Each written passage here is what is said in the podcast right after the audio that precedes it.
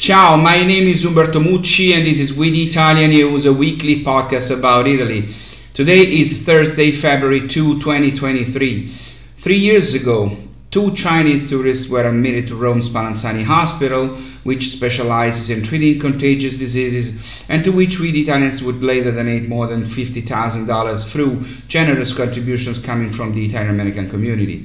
That day, we had the proof that the coronavirus, despite hopes and reassurances, had also officially arrived in Italy. The tourists were treated and survived, and thanks to INMI Spallanzani, among the first in Europe, the virus was isolated on February 2, 2020, three years ago.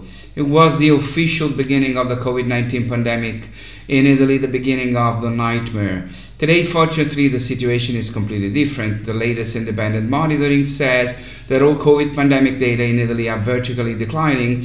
New cases, hospitalizations, and virus deaths are decreasing. This is the best way to remember a tragic anniversary, reminding us of a day when we did not know and never imagined what would hit us. Italy has over 70 billion euros from Europe and to spend this year. So much money between recovery plans and old European structural funds that are expiring that we are in danger of paying back because it seems that Italy is not in a position to execute all the necessary procedures to properly allocate and spend this money. Regions and ministries are lagging behind. Municipalities complain of shortages of officials specializing in calls and reporting. Also burdensome are the high prices of materials needed to complete the work of the contracts. For the recovery plan alone, there is 40.9 billion to spend in 2023 and 46.5 in 2024, effectively half of all recovery plan resources. A country is the first recipient of this plan and the second after Poland for European structural funds. The responsibility of these 70 billion is almost in local governments. This is a very serious problem because Italy would really need to use all this money and instead it risks losing some of it. A nice innovation has just been announced to help us Italians overcome the bureaucracy that complicates our lives very much. Our country has nearly 7,000 municipalities with less than 15,000 inhabitants where there is a post office.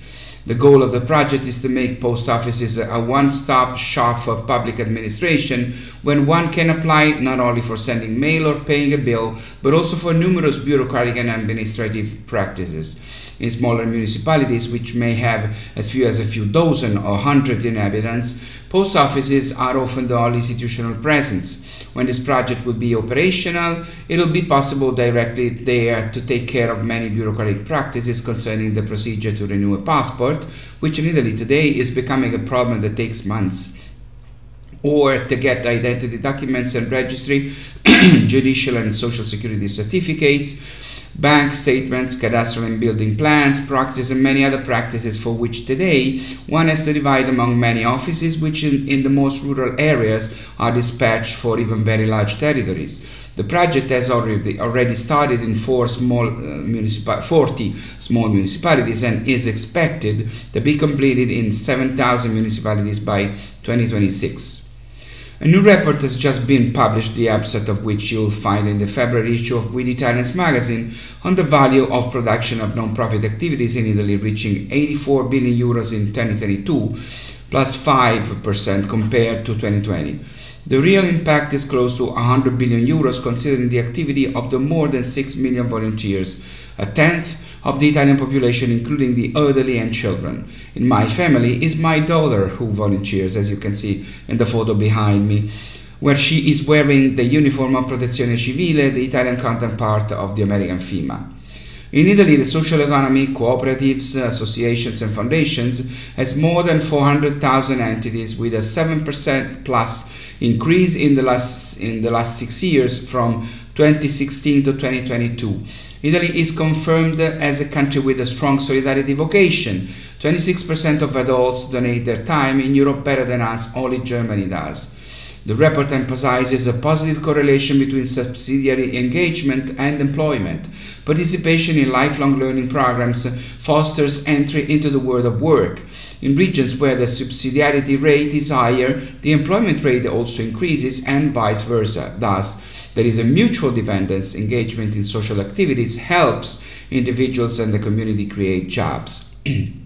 The pandemic and emergencies of recent years have made even more evident the crucial role of the Italian third sector in listening to the needs of people and territories and providing timely responses, creating opportunities, and stitching the wounds in the social economic fabric of this country. Online, er, online enrollment data for the first classes of secondary Italian schools for the 2023-2024 school year are now available. This is about young Italians between the ages of 13 and 14. Lyceums in Italy you can choose between scientific, classical, linguistic, artistic, musical and humanities still remain at the top chosen by 57.1% of young people, but for the 2023-2024 school year, there is an increase in enrollments in technical institutes, which rise to 30.9%, while vocational institutes drop to 12.1%. Among the lyceums, the most chosen are the scientific and classical, while among the technical institutes, the administration, finance, and marketing address is growing, followed by the technological and tourism addresses. As for vocational schools, the most chosen addresses are you know, gastronomy and hotel hospitality and health and social work services. Looking at the regions, lyceums are first in Lazio, technical institutes in Veneto, and vocational ones in Emilia Romagna. The good news is that more than 92% of users are satisfied with the way online enrollment works because of the simplicity of the procedure and the time saved. Once again, we managed to end this, the episode of We the Italian News with some good news concerning Italy, starting with economy. The first is that the price of gas fell in January and soon the effects should be seen in Italians' bills, which should see a cut of 33 to 40 percent. For the average Italian family, this is a saving on an annual basis of circa 712 euros. The second good news is that in 2022, Italian GDP has increased by 3.9% compared to 2021, a figure higher than the government's forecast. The third good news is that the International Monetary Fund has also revised its growth, growth forecast. In 2023, there will not be the predicted recession. In fact, there should be a 0.6% GDP growth. That is significantly lower than the plus 3.9% in 2022 and plus 6.7% in 2021 years marked by the post-pandemic recovery, but it is still a better forecast than the IMF itself made in October when it predicted that Italy's 2023 GDP would be minus 0.2%. More good news on the Italian economy. Already in November and December, inflation had started to fall, and January's data confirmed this trend. Prices in Italy rose by an average of 10.1% from 11.6 in December compared to January 2022. This is still very high, too high, but the trend goes in the right direction. Again, the decline in inflation is largely explained by the average reduction in the cost of energy, i.e., the main reason that triggered the sharp price increases at the beginning of 2022. the good news continues as we move from the economy to Italian hospitality and beauty. The 11th edition of Booking.com's Traveler Review Awards honors accommodations in 220 countries and territories for their commitment to consistently excellent service and hospitality throughout the year.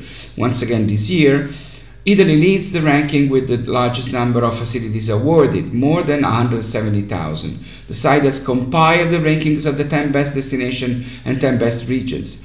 Among the Italian regions, Puglia is in the lead, but regions such as Trentino Alto Adige, Basilicata, Valle d'Aosta, Molise, and Campania are also holding up well. But most important is that at the top of the best destinations in the world is Polignano a Mare, the beautiful seaside town in Puglia, famous for being the birthplace of Domenico Modugno, its beaches, and its art and culture. Another good news is that Italian cities are very appreciated on social media. With more than 17 billion views, Naples, Napoli, is the most clicked Italian art city on TikTok, followed by Rome with 11 billion, Milan with 7.5 billion, Florence with 1 billion views, and Venice with about 980 million. But the tourism boom in Naples does not stop at TikTok. Even on Instagram, the numbers give the dimension of a great attention of the social public to the city. Here, Naples ranks third on Instagram, following Rome and Milan in first place. The data confirm the booming cultural tourism in Europe with a forecast of 12 billion euros in revenue by 2028, with Italy leading the market in Europe. Last but not least, Rome's Fiumicino Airport has been awarded the highest five star airport rating from Skytrax, the principal rating and assessment company in the international airport sector. The five star rating is the highest mark of quality distinction from Skytrax and recognizes very high standards of product and staff services across the various assessment categories, the Skytrax website states. Highlighting the airport's fabulous interior design concept, Skytrax concluded the Fiumicino delivers a very robust and consistent standard of cleanliness and presentation in all customer facing areas. Fiumicino is one of 12 airports in the world to gain this achievement. So, what are you waiting for? Come to Italy, come to Rome, to Naples and Florence and Milan and Venice and Polignano Mare and Puglia and Valle d'Aosta and wherever you want to come. Italy is beautiful, so please come. We're waiting for you. This is all for now. This is all for today. My name is Umberto Mucci. This was We the Italian News. I'll see you next Thursday. For now, please stay safe. Ciao from Rome.